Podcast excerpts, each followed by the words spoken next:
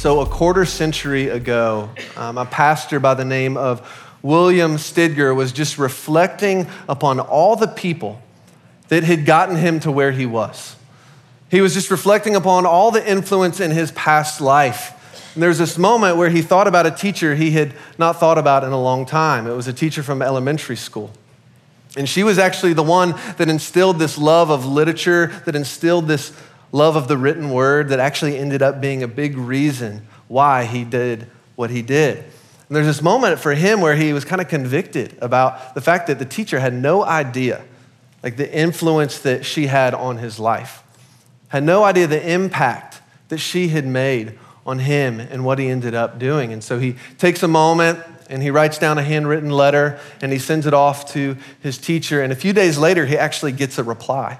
He gets a reply from this teacher, and I want to read you what it read. It says, My dear Willie, apparently they were close because nicknames. Willie, I'm, I'm an old lady in my 80s, living alone in a small room, cooking my own meals, lonely and seemingly like the last leaf of fall left behind. You will be interested to know, Willie, that I taught school for 50 years. And in all that time, yours is the first note of appreciation that I ever received. It came on a blue, cold morning, and it cheered my lonely old heart as nothing has cheered my heart in years. It cheered my lonely old heart as nothing has cheered my heart in years. The power of gratitude the power of thanksgiving. It has a way of not only transforming us, but transforming the people around us. And I believe that really God designed it to be this way. And that's what we're going to be talking about this morning is being people who are rooted in gratitude. Because as we become a people who are rooted in gratitude, it is going to transform us and it's going to begin to transform the lives around us as God intended it where we've been the past few weeks. If you haven't been with us, we've been in this series entitled Rooted. And the heart behind this series has been to just have everyone take a step, have everyone take a step in being more rooted in Jesus, more, more rooted in the life that God has made us for, more rooted in the full, abundant life that Jesus died for you to have. And so we've talked about a number of things. We've talked about what it looks like to be rooted in grace, what it looks like to be rooted in humility, what it looks like to be rooted in love. And I believe that a, a life that is marked by love, a life that is marked by peace, a life that is marked by joy begins and ends with a life of gratitude. So we've talked about a lot in this series so far. At least we have at Marathon ISM, you have at Cannery.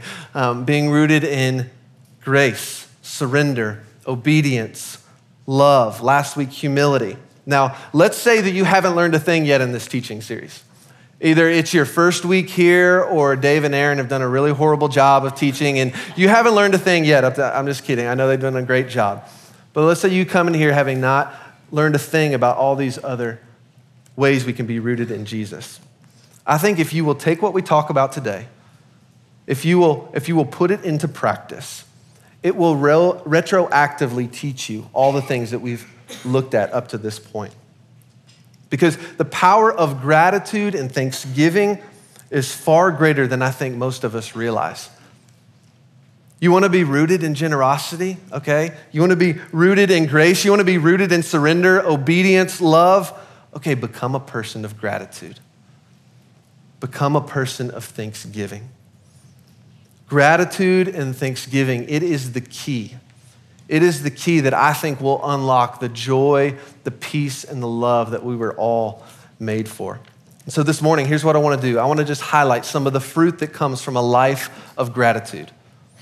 The fruit that comes with a life that is rooted in thanksgiving because I believe it's by God's design He made us this way.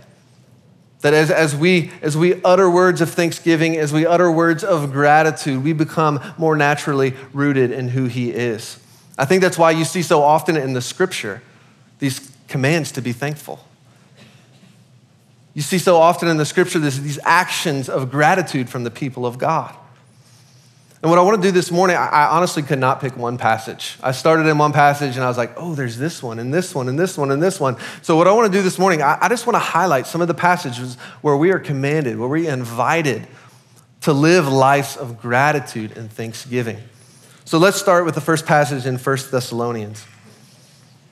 It says, Rejoice always, pray continually, give thanks in all circumstances, for this is God's will for you in Christ Jesus. Number two, Colossians chapter 3. Let the peace of Christ rule in your hearts, since as members of one body, you were called to peace, and be thankful.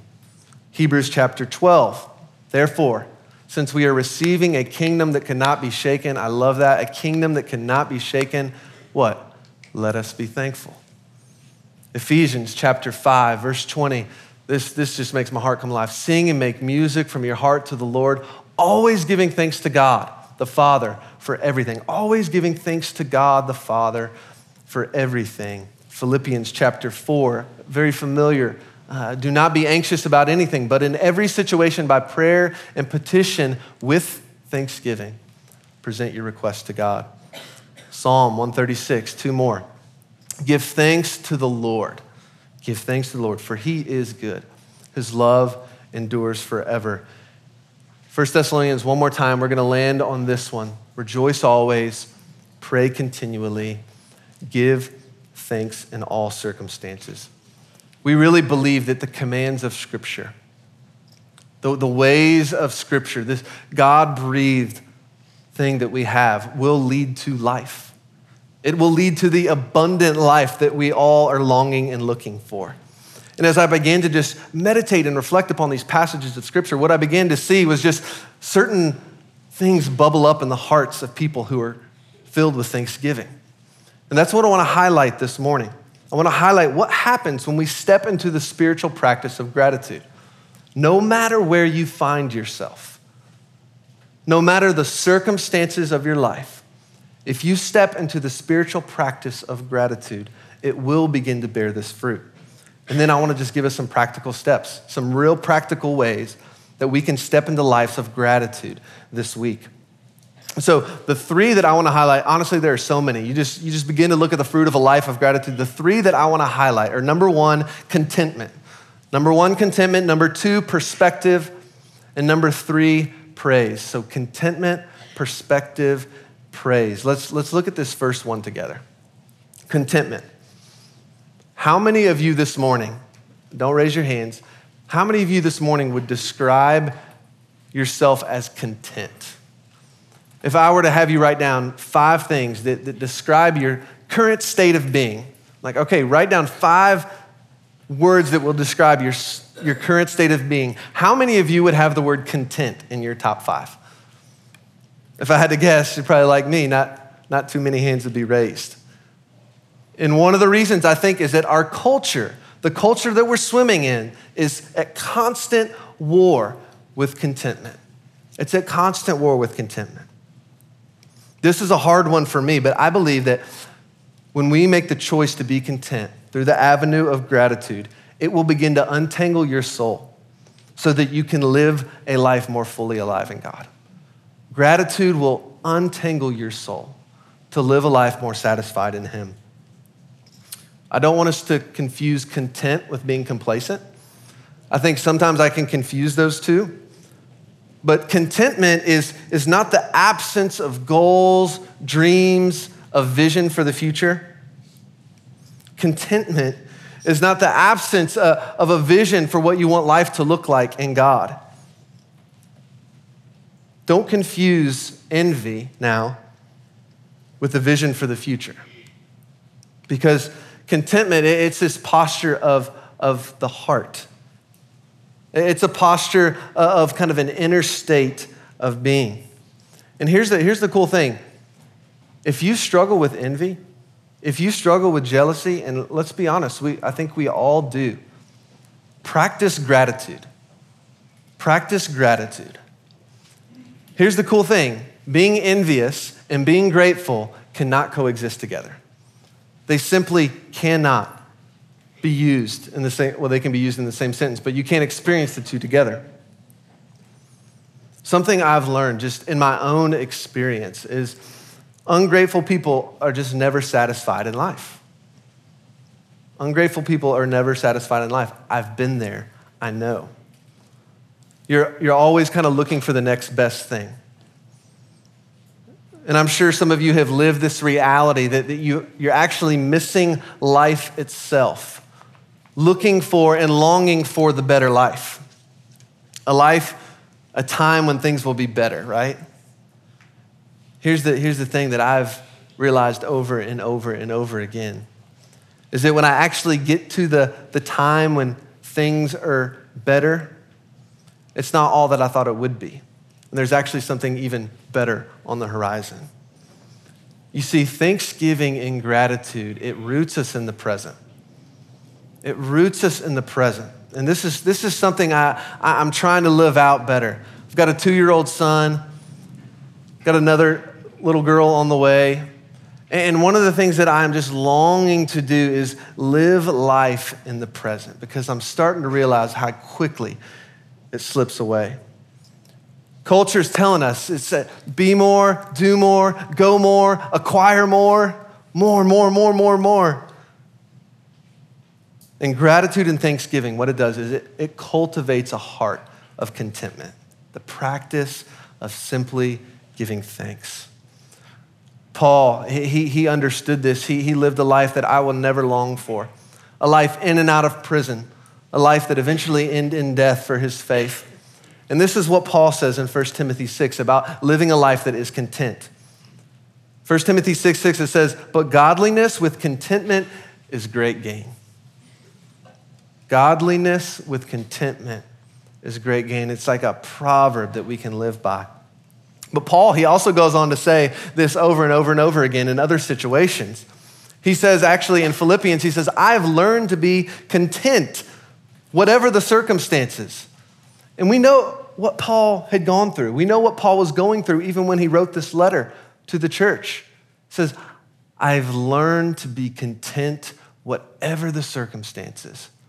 It's learned. It's learned. Gratitude produces. Gratitude helps us learn contentment. It will slow your soul down to the speed that God intended it to run. The second fruit of gratitude I want to highlight is perspective. So, number one, contentment. Number two, perspective. Robert Emmons, he's the world's leading scientific expert on gratitude. Didn't know that existed before this week, but apparently there is one. There's a leading scientific expert on gratitude. He has studied it and studied it and studied it in a scientific way. And it makes sense in a lot of ways because he actually ties humility with gratitude very often. So it lines up perfect. We talked about humility last week, talking about gratitude this week, just like we planned it. But what he does is he ties humility and gratitude together. And I believe that when we take on postures of humility and gratitude, what it does is it produces a proper perspective within us. It, allows us to see as heaven sees, it allows us to perceive as heaven perceives. This is what Robert Emmons wrote. He says it better than I can. In gratitude and humility, we turn to realities outside of ourselves. We become aware of our limitations and our need to rely on others. In gratitude and humility, we acknowledge the myth of self sufficiency. We look upward and outward to the sources that sustain us. Becoming aware of realities greater than ourselves shields us from the illusion of being self made. Being here on this planet by right, expecting everything and owing nothing, the humble person says that life is a gift a gift to be grateful for, not to be claimed. Humility ushers in a grateful response to life. So, gratitude, what it, what it ends up doing is it changes our perspective and it allows us to reframe the circumstances that we find ourselves in. Now, reframing does not mean just completely ignoring the situations or being naive, so to speak, looking for silver linings that do not exist. It doesn't require a denial of reality. I think some people think that, but instead it's an acknowledgement that reality is, in fact, somewhat subjective. So things really do objectively happen, but the meaning of those things is open to interpretation. And this perspective change, it, changes how we experience them. It changes our reality. So I just want to give you just a couple of examples about how this plays out, what this could look like. So, in one situation, you, you could be devastated, absolutely crushed that you got laid off from work. And I would agree, that's a really, really bad thing. On the other side of the coin, you have an opportunity an opportunity for a fresh start, an opportunity for a job that you wouldn't have taken otherwise. You can, you can be bitter that, that your girlfriend or boyfriend cheated on you, or you can be thankful that you don't have to waste time figuring out there's someone they are not. You can be really upset and frustrated that a flight was canceled. We've all been there. Or you can be grateful for the opportunity to spend a little bit more time with friends you were visiting. You can be annoyed that you have to attend yet another boring meeting at work. Or you can be grateful for this time to let your mind just wander. They didn't say you have to pay attention. Here's the thing either side of these coins is just as real as the other. This is just as real. Which side you choose to focus on is up to you. You can concentrate on what's gone wrong, and I've been there and I'll do it again, or you can pay attention to what's still right. You can see the obstacle as an obstacle, or you can see the obstacle as the way in which you're headed. And even in times of real hardship, while it is unlikely that you will feel grateful for the suffering, you can still feel grateful in the suffering. That is, you can still find small mercies. You, can still find small points of light, even in the midst of your darkest hour. I read something this week that said if you're going to be going through hell anyway, why do it without gratitude and make the trial even harder than it has to be? It's not making light of the trials that we go through, it's changing the perspective through which we see them with. And then maybe later, maybe later from a distant vantage point, allowed by time, you may in fact grow to become grateful for the suffering that you went for, for the way it refined you, for the way that it changed your course of life, for the way that it brought you closer to God, for the way that it brought you closer to community and friends. Gratitude, what it does is it, it helps give birth to this heavenly perspective that we cannot have on our own.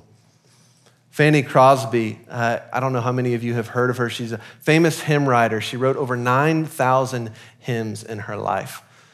Uh, Blessed Assurance, a lot of hymns that are still sung today. Fanny Crosby has this really remarkable story. At the age of six weeks, she was diagnosed with an illness. And she actually found herself in need of a doctor. And unfortunately, the doctor was out of town.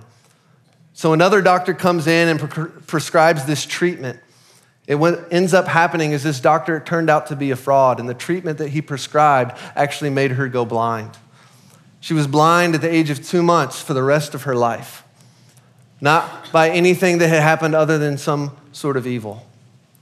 And I'm blown away when you read the story of Fanny Crosby. You see a life that is just filled with gratitude and thanksgiving. You see a life that is rooted in gratitude. In one of her autobiographies, this kind of famous story is written a number of different times from a number of different sources. And there's this moment where I think a well meaning person comes up to her and says something along the line It's a great pity that God did not give you sight when He showered you with so many other gifts. Now, she had obviously heard this before. She had a response ready. And this is what she said She said, Do you know that if I had been able to make one petition when I was born, it would have been that I was born blind. Because when I get to heaven, the first face that shall ever gladden my sight will be that of my Savior. Gratitude, it, it, it gives birth to a perspective that is beyond us. It gives birth to a perspective that is God's perspective. So, number one, contentment. Number two, perspective. And number three, where we're going to land the plane, is praise. Praise, worship.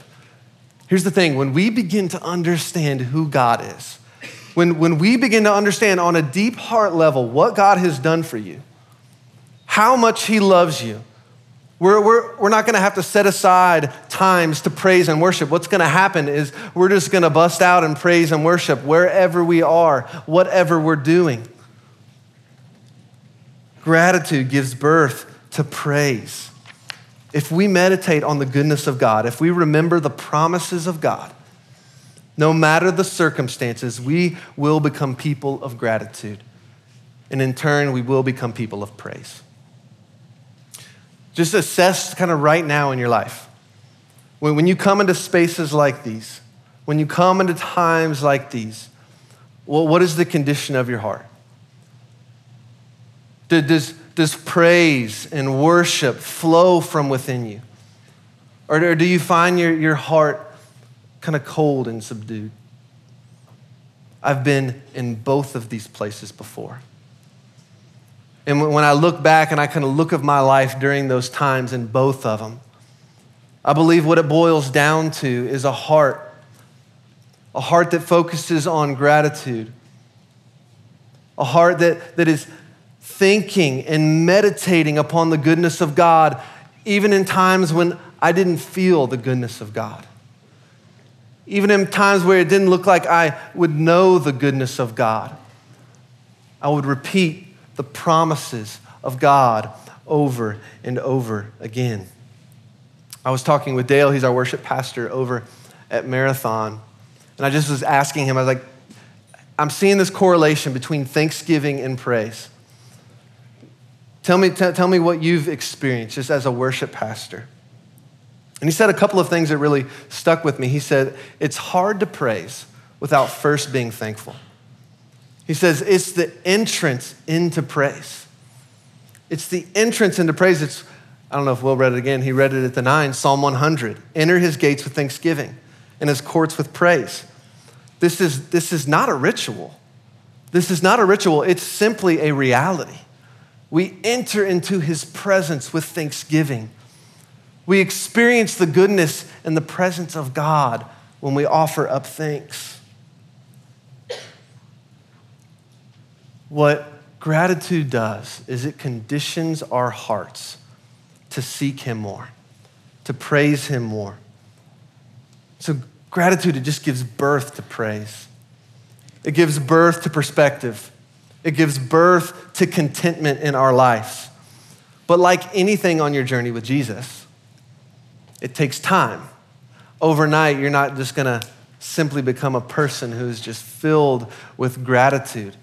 It takes time, it takes practice, it actually takes discipline. Gratitude is a spiritual discipline. I, I want to invite us to practice this week.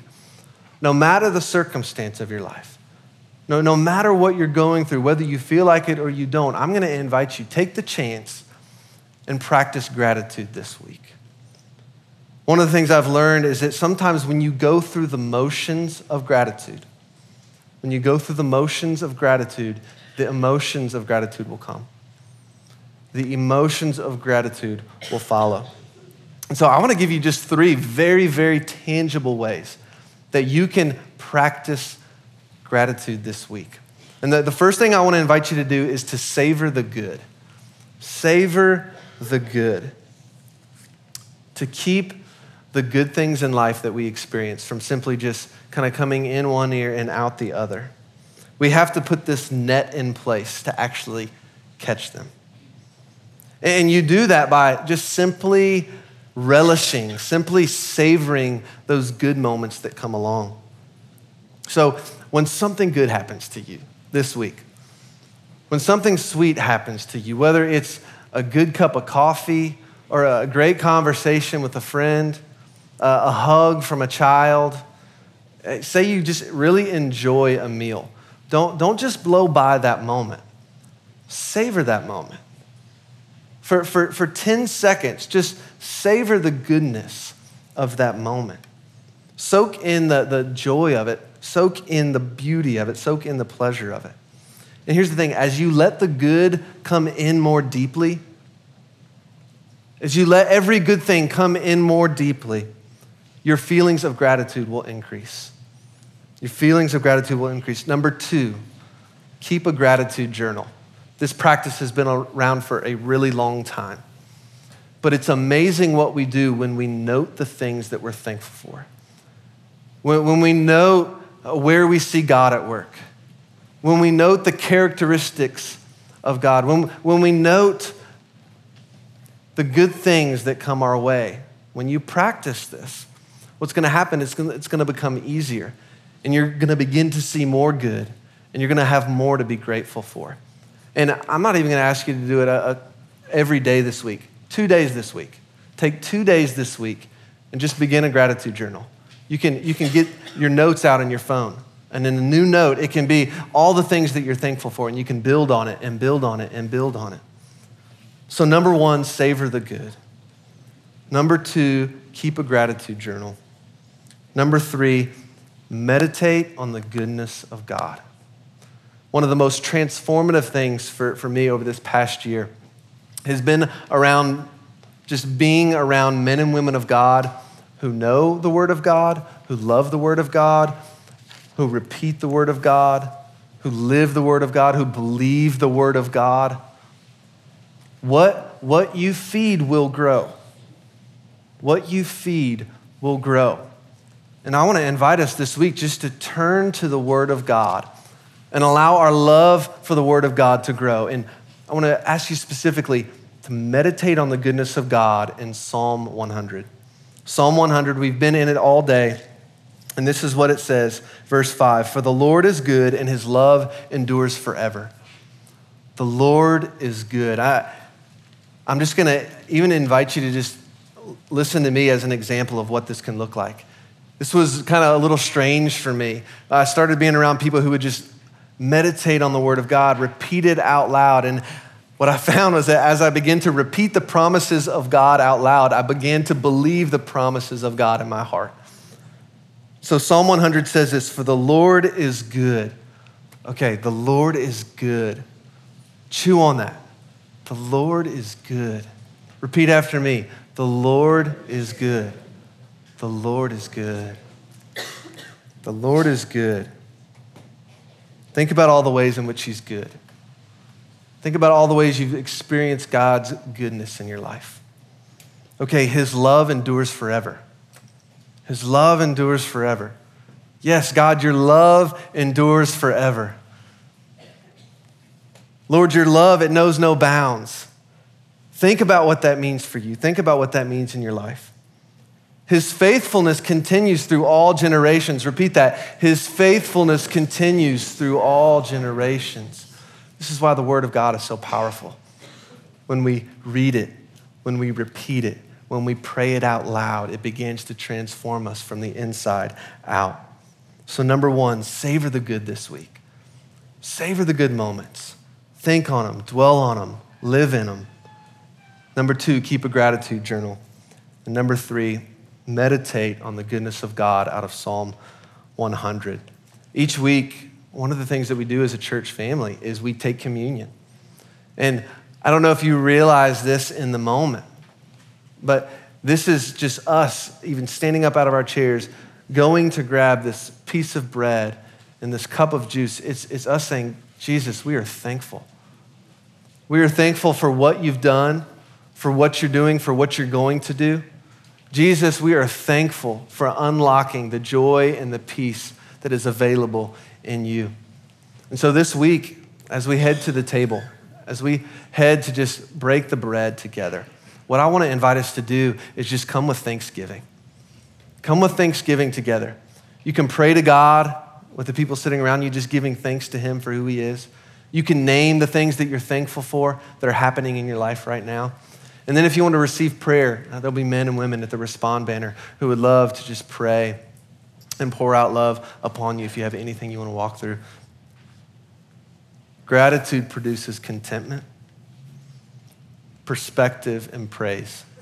And I want to invite us this week to savor the good, to give thanks, and to meditate upon the goodness of God. Let's pray for our time of communion. Father, we are grateful. God, I'm just grateful for just this group of people here this morning that, that are clearly hungry for you, that, that are longing to be men and women who are, who are with you and are for you. God, I, I ask that as we step into just the, the practice of gratitude this week, that, that you will do more um, than any of us could fathom or imagine. That, that you will just open our hearts uh, to, to you and your love and your peace and your joy. And God, that, that we'll come alive. We will come alive as we give thanks this week. Jesus, ultimately, we are thankful for you, your sacrifice, everything that you have done for us. And it's in your name that we pray. Amen.